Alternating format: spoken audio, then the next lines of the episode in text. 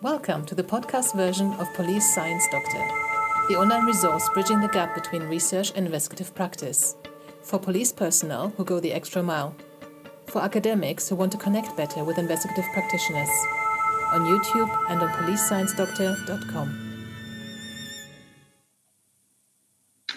Hello, everybody, and welcome to a broadcast from the Society of Evidence Based Policing. My name is Alex Murray. I'm a commander in the Met, responsible for violence and getting violence down in London.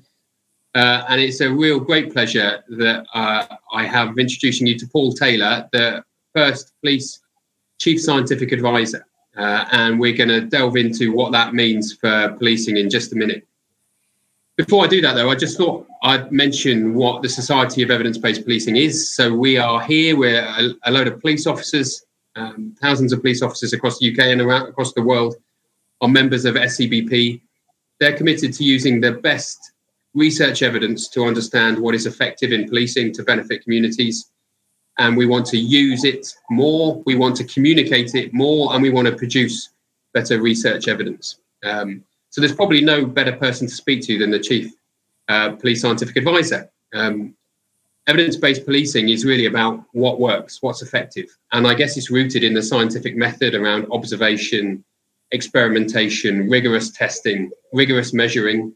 And if we're interested in why something is happening, using really good, rigorous qualitative techniques that overcome our own human biases so we can get as close to the truth as possible.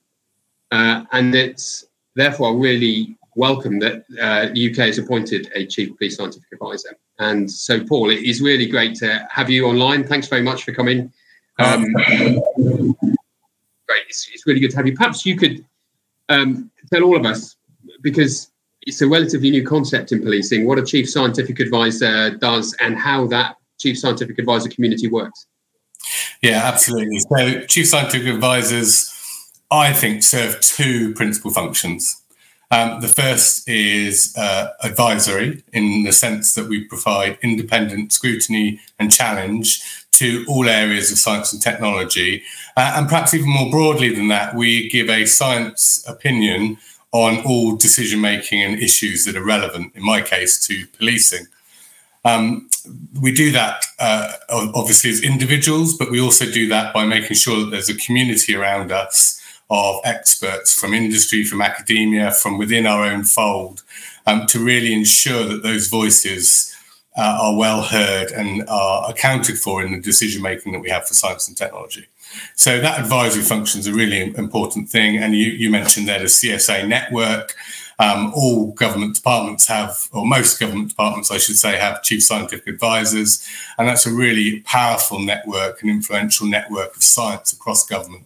So, you know, when a, a challenge around uh, achieving net zero comes up, as of course it does within policing, I can reach out to that network uh, and get perspectives which are far different from my own and expert advice that's far different from my own. So that's one side of the function. The other side, I would say, is strategic. Um, and within policing, that's very much around uh, trying to encourage coherence, uh, synergies, uh, and identifying areas uh, and barriers, even uh, which can be removed to really uh, crank up the innovation, the adoption of evidence within all corners of policing. Um, in the police sphere. That's a complex landscape. Uh, and so I, I, feel that my job is really to try and enable all of the capabilities. Uh, and in particular, do a lot of work reaching out to the, what I would call the broader science ecosystem. So, how, how can we ensure that police work effectively with industry? How can we ensure that our police capabilities are engaged well with academia so that we can um, secure EU funding and UKRI funding to drive forward uh, big initiatives. Um, the, the, only way, and, and S, SEBP is a great example, but the only way we're going to make progress quickly is to do it as a larger community. And, and part of my job is to ensure that larger community um, uh, can prosper as fast as possible. Thanks. It's really interesting. Perhaps can I can I throw some examples in, and you think, and you tell me how you might be involved. So, okay both of them. So, say the National Police Chiefs Council have got a great idea and they say, look, we want to do this. Or the Home Office um, policy unit working in policing says, look, I think, Minister, this is a great intervention that we should all be doing. Um, do they, do we, NPCC and the Home Office come to you and go, what do you think, Paul?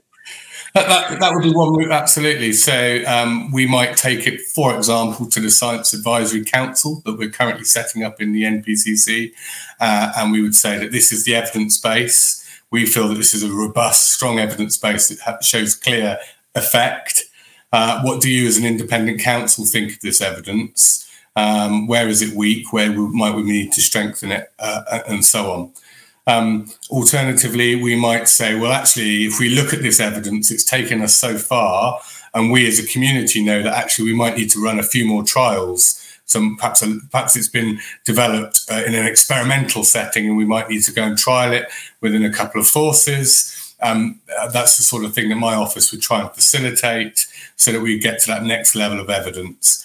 And once we reach that that point where we we have a strong, robust argument, absolutely taking it to Chiefs Council uh, and seeing what the chiefs uh, collectively think of that approach and whether we might endorse it nationally and how we might resource it nationally would, would be a way forward. Oh, that's that's interesting. I've got so many uh, questions to ask you. Your your point around cranking up innovation, I think I'll come to later uh, because I would I would like to explore how how we can do that. Mm-hmm. Uh, you're you're relatively new, Paul, into uh, into this field. Where where have you come from? What's your background? What's your interests? How did you get appointed? Well, so interestingly, my uh, PhD, if we want to go back that far, was in hostage negotiation. So um, I've spent uh, lots of time at the old Scotland Yard uh, working with, with teams uh, around negotiation uh, and advising then as a, as a, psychology by my background, but advising from that perspective. Uh, and some of those negotiations that we were involved in had a extremism angle, terrorism angle, uh, and that pulled me into that area of uh, expertise. You know, being able to understand um, issues around motivation of terrorists uh, and being able to explain those from an academic point of view became really important. Um, that led uh, really to a career that I've had between law enforcement and security, both uh, working at Lancaster University, setting up the Cross Faculty Institute, which is very broad in its application of evidence into policing security, everything from the uh, from the arts through to engineering and computing. Um, and actually, most of our successes came when we started to blend those disciplines um, really exciting kind of developments. And then uh, subsequent to that, running the Centre for Research and Evidence of Security Threats, which is the UKIC and Home Office funded um, National Centre for Behavioural Science. So much more narrow in its application, but much deeper. And uh, I think quite unusually for an ESRC uh, centre, um, spending a lot of effort and time getting evidence into practice really thinking about how you can translate that evidence uh, and demonstrably show that what's been shown in academia in experimental settings or through other types of research can have practical impact and spending a lot of time on that. So, uh, from my hostage negotiation beginnings, um, leading quite wide uh, uh portfolios of research and quite narrow but deeper portfolios of research. I might just unpick some acronyms there. So UK, right. UK Intelligence Community and ESRC, European Social Research Council, a huge economic and social research council. Absolutely, one of our, our, our large research councils here in the UK uh, yeah. that fund research. Yeah, and, and, probably the one most relevant to many members of SEBP. Yeah, and so your, I guess, your field of expertise, particularly early on, was around negotiation, and I imagine that was quite a um, uh, an area where lots of people have got a lot of ideas uh, and a lot of views, not unlike most things in policing. Mm. And I guess it's quite interesting bringing in you uh, and and how did you apply scientific rigor to the plethora of ideas that people had around? Oh well, this is how you should negotiate, or this is how you should negotiate. Because I've got so much experience negotiating, I know this works. Um, how did you weave your way through all of that? Uh, so it's really interesting. Um, negotiation is a field where you're right. There's lots of people, experts, but very few academics. Actually, very few researchers doing this this work.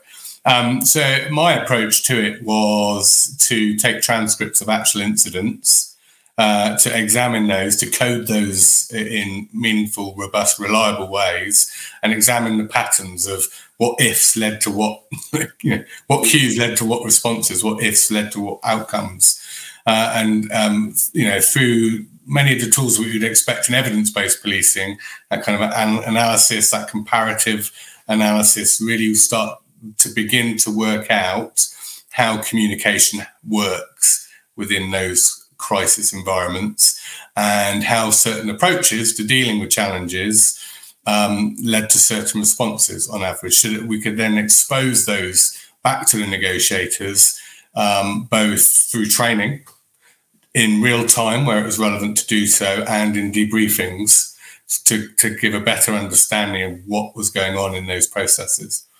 Uh, interesting. What's I mean, uh, most of my career has been built academic research career at least has been built out of quantifying the qualitative. Mm, yeah, really value taken from taking something that you, you, kind of get a sense from it, and, and that's not discredit qualitative. We may come back to the value of qualitative work in to answer particular research questions later, but to take the qualitative, quantify it, and then be able to do controlled comparative analyses. Mm. Um, uh, to, to identify what's going on there. Yeah. So for SEBP, we're always we're sort of obsessed in in getting nuggets out to people that are really useful. And most police officers, uh, I guess they're not negotiators, but they will have gone to situations where you need a negotiator, and they will know negotiators. Some of our executive committee are prolific negotiators here in London. Um, so, in, in the spirit of trying to release a nugget out into the evidence-based policing community, what what what was your finding. You know, your one minute elevator pitch around what I discovered was effective around negotiation, and then we'll go back to being a chief scientific advisor again. Okay. So, um, uh, the first nugget is that the model that I produced was not the model that is now widely taught around uh, the world.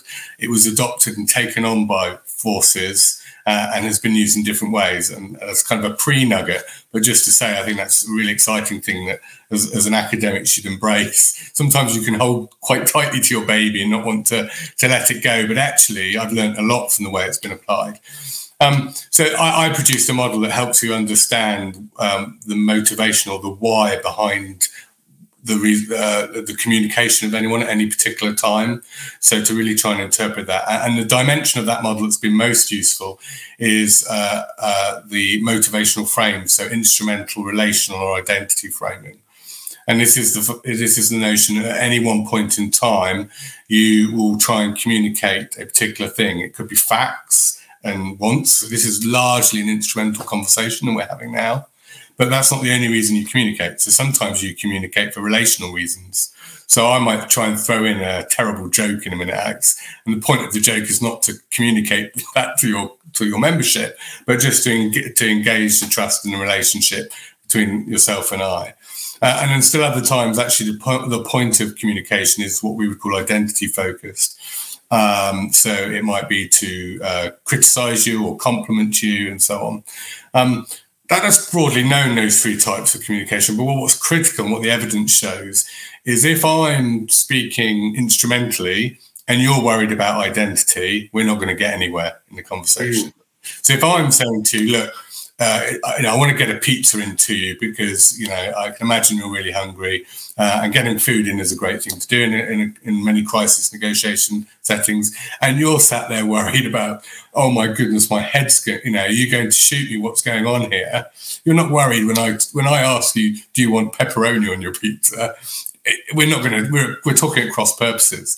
So I mean, I'm being a slightly um, light, although serious example but actually that uh, becoming in sync, in better understanding the motivational driver of what somebody is describing, and then linking into that and being in sync with that has been shown to really uh, accelerate cooperation, not just in negotiation settings, but also in interview settings, uh, in uh, CHIS environments, uh, and so on. So it's instrumental, uh, identity. What was the third one? Relational So if I, I guess if I'm interested in how my relationship is with you, then if I'm wanting to build rapport, then I will. It will be about me and you, reciprocity, and building that relationship. Exactly that. Exactly that. So it feels like you're teaching us a lesson in how to negotiate, but also how uh, how our marriage could be more successful. I'll leave you to speculate yeah. on that one. Yeah, you, uh, you heard it here first on SEBP, folks. We're not just helping you with policing; we're helping you with your personal relationship. Um, thanks very much. So, uh, I guess back to being a, a chief scientific advisor, then. Um, what is your what's your vision for what you want to do with policing over the the next couple of years and what is your tenure by the way uh, so the, well, let's deal with the easier question first then the tenure of any csa is uh, typically a three-year tenure with potentially an extension and that is deliberate and i think it's a good thing because what it means is that our careers are not uh, bound into the role so that you know we can give independent challenge uh, and advice without fearing for our promotion or whatever prospects. There's also a sense that, you know, if you have a new CSA every three to five years, they inject new energy, new ideas, uh, new expertise, even. Um, so, so, that's the tenure, the question. So um, for me, next couple of years really reflect uh, um, socializing, cementing in a new office. As you said at the beginning, this is a new CSA role um, uh, uh, and one has to establish that office and really find out where it can be useful. And as I mentioned earlier, where actually things are running quite smoothly and light touch and support is, is the best solution. So for this for this financial year in particular, um, we're working extensively on the uh, National Science and Technology Strategy, um, of which we hope that all members and uh, uh, wide all members of the community, and by that I mean the larger community, including academia and industry, will feed in their views of what they think might be important and what the barriers are that any strategy ought to try and address. Uh, and that strategy is important when it comes to thinking about where we're going to invest our efforts in the next three, five, ten, even 20 years um, to drive forward science and technology and policing. So that's a really key piece of work that we need to put there so that we can kind of base all of our subsequent decisions around that. But um, so, and that is a policing. That's a policing strategy for science and technology. Correct. And, and off that will hang perhaps, uh, and correct me if I'm wrong. I'm speculating some spending review decisions. You can guide decisions for chief officers in relation to investment in particular areas, for example, and also build collaborations with capabilities that sit outside policing to best meet those challenges. Would I be right? Uh, that's that's very eloquently said. Absolutely, uh, absolutely that. Um, and of course, the national strategy. Uh, uh, also hanging off the national strategy, of course, are roadmaps or strategies for each of our capabilities. So it is not for me to dictate, for example, how forensics develops. The forensic community has its own roadmap of how it wants to develop. Mine is uh, a strategy that says, you know, how can I facilitate that? What what kind of systems, what kind of processes, what kind of infrastructure can be in place that will really help policing achieve its ambitions? So, so, so how, how, are you going to write that that strategy? I guess with us and with the community, how does that operate? Yeah, so uh, we're, we're, at the beginnings of it. Um, we've started to put together uh, working groups. We started to do a set of interviews with key stakeholders. Uh, and coming down the pipeline will be wider consultations where people can feed in. Great. Okay, that's interesting. Yeah. Um, uh, and, and uh, I mean, the other thing that uh, um, perhaps not all listeners will realise that one of the things that CSAs own are something called the areas of research interest, which are ARIs. Uh, and obviously, the strategy feeds into the ARIs or, or vice versa. And ARIs are really crucial because what they are doing is telling everybody publicly those questions that we feel we most need answered. So that uh, academia and industry can consult the ARIs and uh, and and either work towards them and think yes we can answer those those questions or or begin to challenge us and suggest that other questions should have appeared in there. It's a way of kind of engaging with the community and letting them know our state of play and what we feel will be most impactful yeah, interesting. I'm just going to go down a rabbit hole now, uh, sort of unscripted, but I was, I'd love your view on this, and I think you've, you've got some insight into this area. So I was reading a interview this morning with the head of maths for Ocado, the online shopping. Okay. Um, and basically how her skills feed the construction of algorithms that service demand and supply, warehouse capacity, distance traveled, you know, food going off, minimizing food wastage, and how without with the absence of that sort of algorithmic intelligence, the whole model of Ocado and most online businesses, certainly Amazon, of course, um, goes to pot, and and how those companies also protect their maths very rigorously because it gives people a competitive advantage. Um, and I, this is the rabbit hole, really. I'm just feeling a real deficit of uh, vision and capability in policing around that sort of area at the moment. We we seem to not be doing anything in that area, but focusing quite a lot on the ethics of it before we've even realized any capability associated with it. I've got my own sort of hypothesis, being a digital immigrant myself, you know, born before 1983, that I can understand ethics. I can't understand Python, so I'm going to concentrate on ethics rather than the value of Python. But I just interested in your views, really. Uh, I guess off the science and technology strategy uh, and around sophisticated analysis within policing.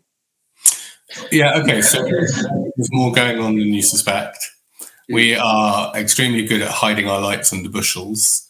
Uh, I mean, one of the things, one of the delights of my role currently is that I get to go around the country and some of the things that I've seen, some of the innovations are just wonderful. I mean, I've had the opportunity to, to work in different areas of government uh, uh, and I've, I've always been quite keen to stress when I can that there in no way is policing behind the curve. There are things in science and technology that perhaps we do need to get get up to speed with, but there are other areas where we really lead. And innovation, that's one of those.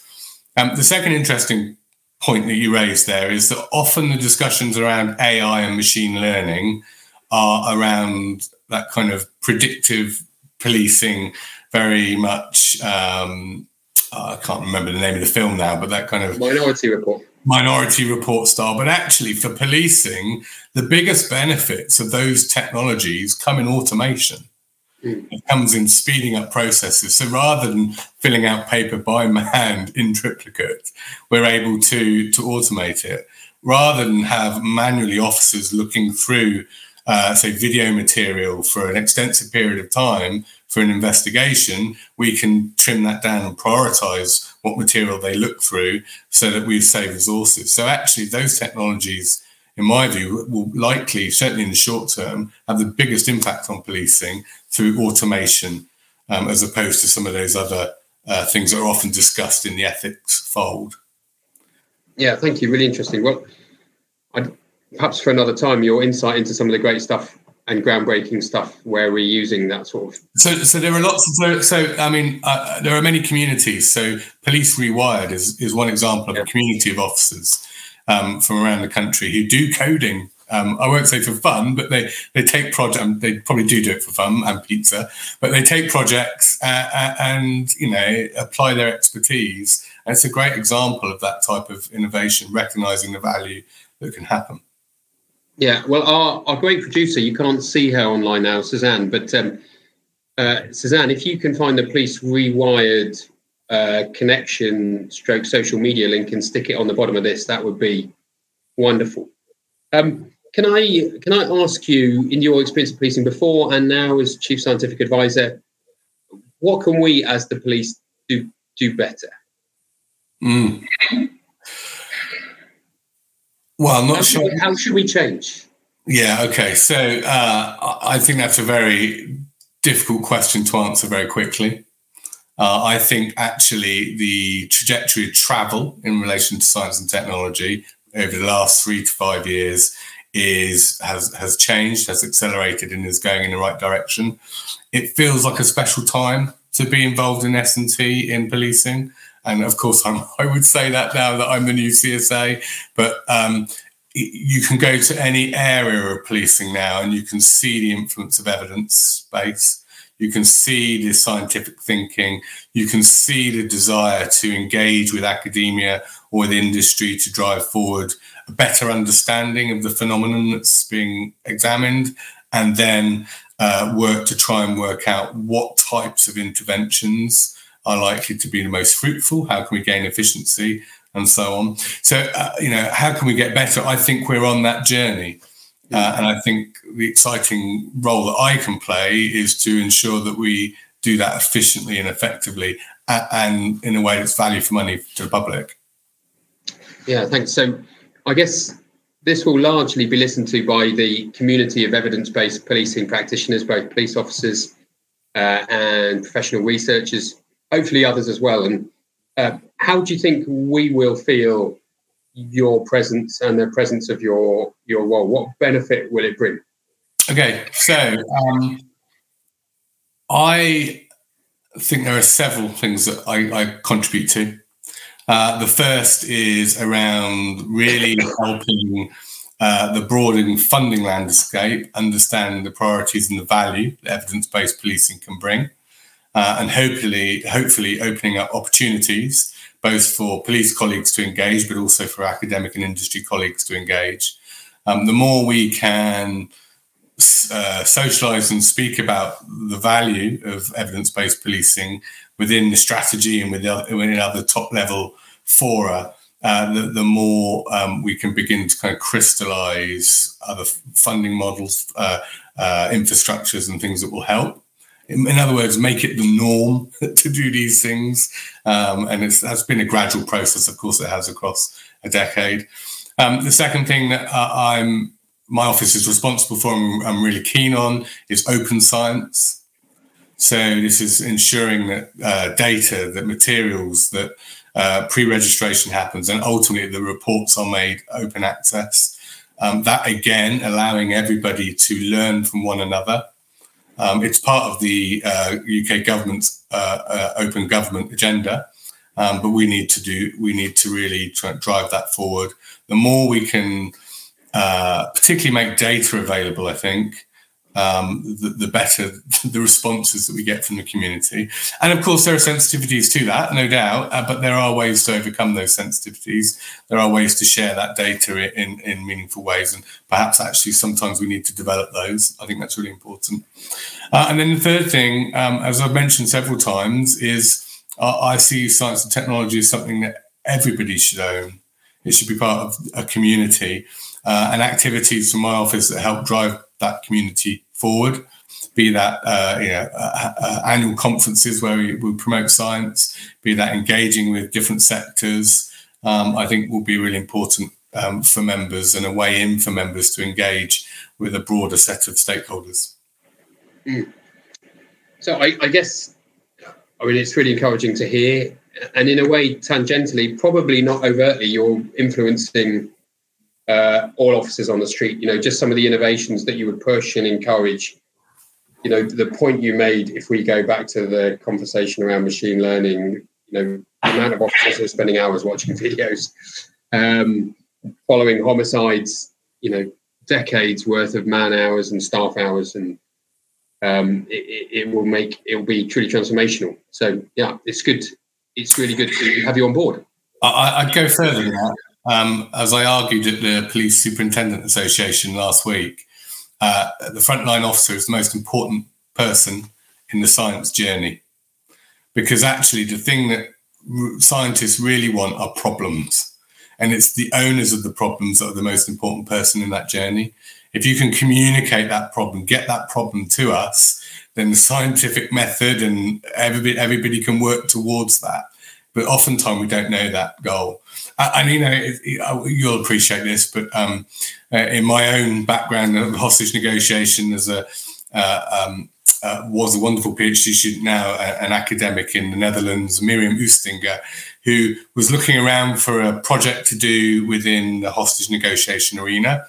And it was over a drink at the bar where she spoke to a police officer who simply said, Mistakes. We all make mistakes. I have no idea how to recover from a mistake what should I do? What impact does it have? And that set her off on, a, on probably a career's worth of journey, examining that issue, that really critical issue that no one had ever looked at before.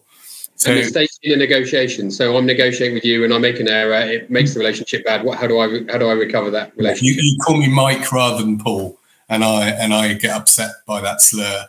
How do you recover? Uh, so, and genuinely, you know, feel that quite strongly that actually the problem owners, which is often those on the front line, are the people who should be driving science and technology, at least by telling us the problems that they are having so that we know what we need to solve. So um, there's probably a bit of a bridge here, but how how can uh, frontline officers, frontline staff tell you, the scientific community, the problems. And, and by the way, I think one of the answers is through the Society of Evidence Based Policing. Folks, you can contact us, your regional coordinator. We've got relationships with professional researchers. Uh, you can email us and, and tell us what some of the problems are. But what, what's your what's your view, Mike? Yeah, it's, it's a great question. So obviously, we've spoken about the strategy. Uh, that would be one way. Um, social media is another way. We're in the process of setting up uh, um, a web presence for science in policing uh, and that hopefully will provide a way forward. Um, I, there is never going to be one channel, is there? And I think it's a process of living and learning and identifying what works. Uh, uh and frankly, from my perspective, going and visiting people uh, mm. and hearing from them firsthand, which uh, makes it uh, how we do it. Yeah, well, we'll certainly link to your website when it's when it's up and running. Great, good stuff. Well, I'm really grateful, Mike, that you can speak to us. I'm going to call you that from now on. Um, is there is there anything else you'd like to, I, I guess, bring uh, through through this interview to to uh, officers, professionals watching this um, with the advent of, I guess, your your tenure, really? Oh God. Well, I, I mean, I, so one of the things I didn't realise until we spoke before this meeting was how large and the the society is. It's, it's absolutely wonderful the number of people who engage with that community. It's clearly an important community, um, not least because it's bringing together uh, people, as you said at the beginning, from different countries, but also from different parts of policing and uh, engaging those with the academic experts and industry experts. That's exactly the sort of thing that I think should be happening. Um, uh, and driving forward that evidence is really important. Where, where I think uh, we always have room for improvement is around creating cumulative work and ensuring that the expertise and the leadership is distributed across the, uh, a wide set of stakeholders within the community. Uh, and I think that's a really exciting um, thing that SEBP can promote and, and engage. Mm. Uh, SEBP's uh, strong in the UK, US, Australia, New Zealand, growing in Canada. Do, do they have CSAs as well? And what's the international CSA footprint look like? Uh, yeah, so um, those countries have a chief scientific advisor, uh, as in Sir Patrick equivalent, um, but many of them don't have uh, department CSAs. Um, we we in the UK lead the world in that sense that we have that really very rich network of CSAs that we can draw upon.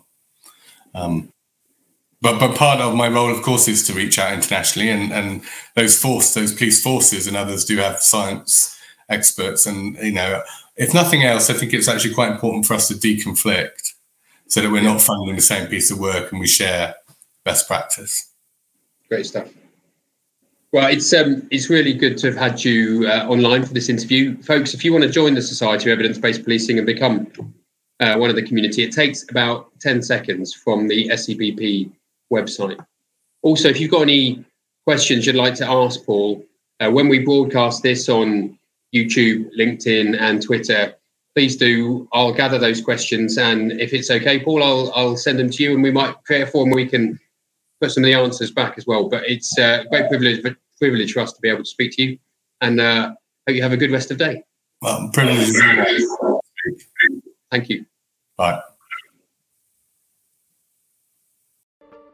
Thank you for listening. I hope you found this content useful. You can get access to each episode's transcript with key learning points, timestamps, and references if you get yourself onto my mailing list. Just go to the main website on policesciencedoctor.com, and on the bottom of each page, you will find a sign up form for notifications of new content. Just enter your first name, your preferred email address, and the type of organization you work for. You will not get any spam. This is just for me to let you know about new content and for you to get access to all the transcripts.